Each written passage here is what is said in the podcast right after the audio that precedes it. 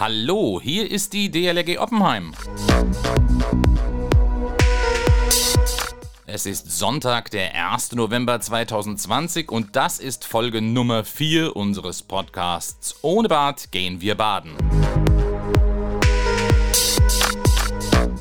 Gleich ein technischer Hinweis zu Beginn. Mittlerweile findet ihr unseren Podcast auf allen gängigen Podcast- und Audioplattformen, also iTunes, Spotify, Google Podcast, Breaker, Overcast, Radio Public und anderen. Und natürlich freuen wir uns auch immer über eine gute Bewertung unseres Podcasts. Selbstverständlich helft ihr uns auch, wenn ihr den Podcast auf Twitter, Facebook, WhatsApp und so weiter teilt, damit auch andere ihn hören können.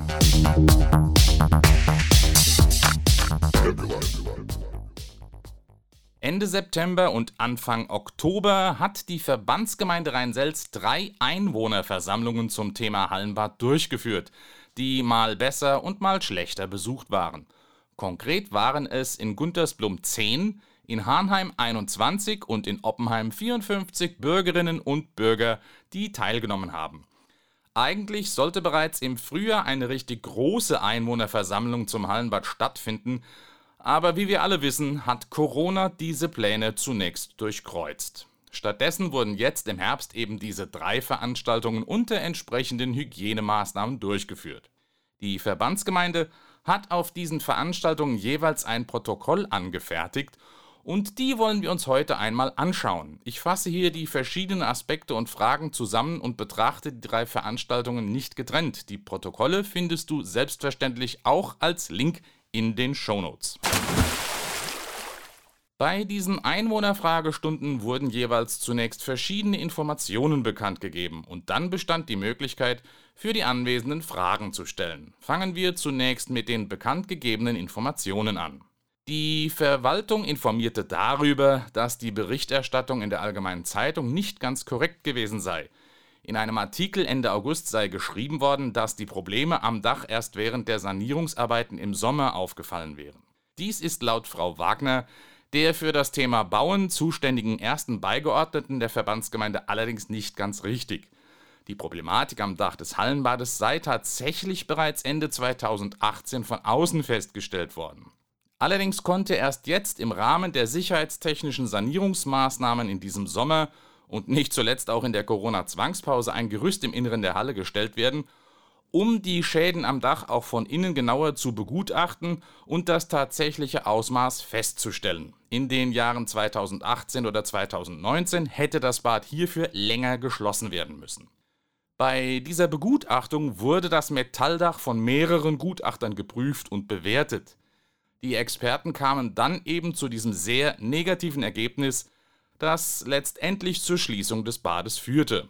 Auf die Frage eines Bürgers, ob das Dach tatsächlich einsturzgefährdet sei, bestätigte VG-Bürgermeister Penzer genau das. Die Verbandsgemeinde informierte weiter, dass es die Möglichkeit einer Förderung für den Neubau eines Bades bis zu 3 Millionen Euro gibt. Außerdem wurde ein Prüfverfahren, ob und wie man das Oppenheimer Bad übergangsweise bis zur Fertigstellung eines Neubaus doch noch weiter nutzen könnte, im Verbandsgemeinderat zurückgestellt. Die Kosten für ein solches Prüfverfahren lägen bei rund 200.000 Euro. Hier eine Anmerkung meinerseits.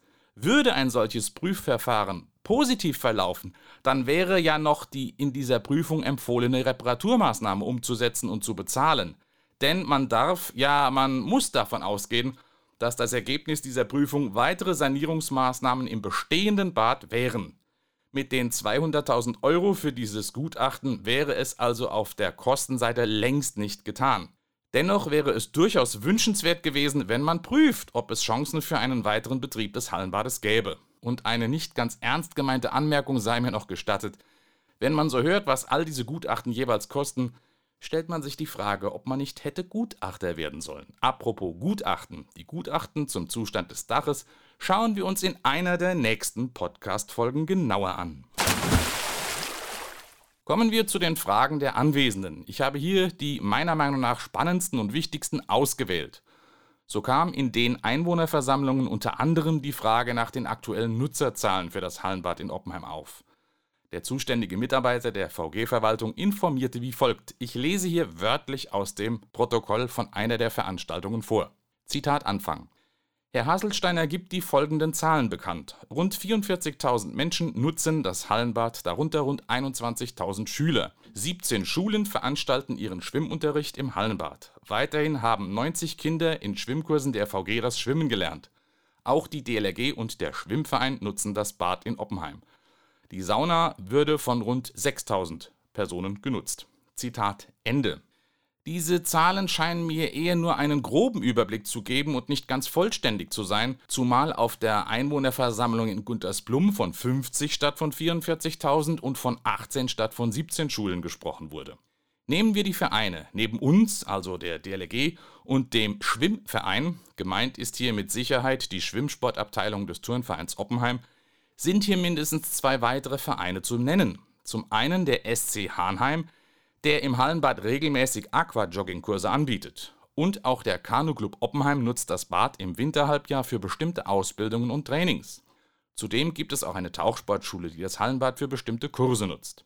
Auch bleibt das Versehrtenschwimmen unerwähnt, das regelmäßig Dienstagabends stattfindet und für das das Bad exklusiv zur Verfügung steht.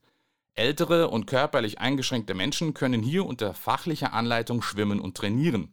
Auch diese Nutzer sind eine wichtige Zielgruppe, die nicht unerwähnt bleiben sollte. Ob die Vereine und das Versehrtenschwimmen in die angegebenen Nutzerzahlen eingerechnet sind, ohne dass sie explizit erwähnt wurden, kann ich allerdings nicht sagen. Und sicherlich haben auch weitaus mehr als 90 Kinder in Schwimmkursen, die das Personal des Hallenbades selbst anbietet, das Schwimmen gelernt. Diese genannte Zahl dürfte sicherlich auf ein Jahr bezogen sein. Und noch eine Anmerkung zu den genannten 17 oder 18 Schulen. Wer die Schulen in der Verbandsgemeinde Rhein-Selz zählt, kommt auf 12 Schulen. Acht davon sind Grundschulen in der VG, der Rest sind weiterführende Schulen. Damit wird wohl sehr deutlich, dass das Hallenbad über die Grenzen unserer Verbandsgemeinde hinaus für den Schulsport von zentraler und unverzichtbarer Bedeutung ist. Das Hallenbad wird unter anderem auch von Schulen in Nackenheim und Bodenheim regelmäßig benutzt. Mehrfach wurde in den Einwohnerversammlungen wohl gefragt, ob man im Hallenbad Oppenheim das marode Dach nicht durch eine Traglufthalle ersetzen könnte. Dazu erklärte Beigeordnete Wagner, dass es nicht ohne weiteres möglich sei, das Dach des Oppenheimer Bades rückzubauen und entsprechend durch eine Traglufthalle zu ersetzen. Das vor allem deshalb, weil die gesamte technische Anlage im Bereich Lüftung, Elektrik und einiges mehr am Dach installiert sei. Der Aufwand und die Kosten dürften dementsprechend deutlich zu hoch sein. Auch wurde gefragt, ob schon einmal überlegt worden sei, in Oppenheim statt einem neuen Hallenbad ein Freibad mit Traglufthalle zu bauen. Dazu erklärte VG-Bürgermeister Penzer, dass es diesbezüglich keine Überlegungen gibt. Kommen wir kurz zum Thema Finanzierung, denn auch danach wurde von den Einwohnern gefragt. In Guntersblum wurde gefragt, ob mit dem Landkreis Alzey-Worms wegen einer Kostenbeteiligung gesprochen werde. Bürgermeister Penzer sagte auf der Versammlung, dass diese Gespräche für Ende Oktober angesetzt seien. Mit anderen Worten, diese Gespräche dürften laufen oder vielleicht sogar schon gelaufen sein. Neben dem Landkreis Alzey-Worms ist natürlich auch an den Landkreis Mainz-Bingen zu denken, denn auch dieser zählt im Bereich Schulsport zu den Nutznießern eines Hallenbades in Oppenheim. Auch das Bundesland Rheinland-Pfalz hat Fördermöglichkeiten, wie Innenminister Levens in einem Beitrag des Südwestfunks auf eine konkrete Frage nach finanzieller Hilfe für das Bad in Oppenheim sagte. Aber die Finanzierung werden wir ein anderes Mal vertiefen. Wie man in den Protokollen entnehmen kann, besteht bei den Bürgern, die auf den Einwohnerversammlungen waren, in einem Punkt eine große Übereinstimmung. Ein neu zu bauendes Hallenbad in Oppenheim muss in allererster Linie die Anforderungen für den Schul- und Vereinssport sowie den Breitensport erfüllen. Ein Spaßbad halten alle für überflüssig und fordern ein Sportbad mit entsprechend adäquater Ausstattung. Eine weitere Frage in den Einwohnerversammlungen galt dem Fortbestand einer Sauna oder besser, ob in einem neuen Hallenbad wieder eine Sauna möglich ist. Die VG-Verwaltung hat dabei vor allem Bedenken, dass eine Sauna eventuell nicht förderfähig ist. Laut der Beigeordneten Wagner wird für den jetzigen Förderantrag der aktuelle Bestandsplan eingereicht mit einem zusätzlichen Nichtschwimmerbecken anstatt dem bisherigen Hubboden. Den Saunanutzern schlug Beigeordnete Wagner erneut vor, einen eigenen Verein, zum Beispiel Betreiber- oder Förderverein, zu gründen, um mehr Einfluss auf die Entwicklung ausüben zu können. Okay, das waren zentrale Punkte und Fragen aus den drei Einwohnerversammlungen zum Hallenbad in Oppenheim. Die Protokolle findet ihr, wie gesagt, als Links in den Shownotes. Habt ihr Fragen und Kommentare? Wart ihr vielleicht selbst auf einer dieser Veranstaltungen und wollt noch etwas ergänzen? Dann lasst von euch hören. Wie ihr das tun könnt, das erfahrt ihr jetzt. Wenn ihr mitreden wollt, dann schickt uns zum Beispiel eine E-Mail an podcast.oppenheim.dlg.de. Ich wiederhole podcast.oppenheim.dlg.de. Gerne lesen wir eure Nachrichten im Podcast vor, wenn sie zum Thema passen. Noch besser ist es natürlich, ihr schickt uns eine Sprachnachricht, die wir dann in unseren Podcast einspielen können.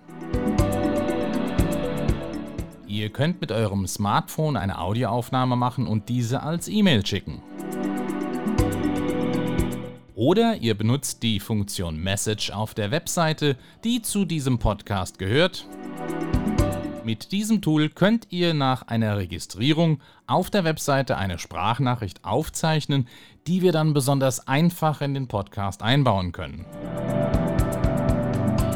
Also, hört nicht nur zu, redet mit. Bis zur nächsten Folge, eure DLRG Oppenheim.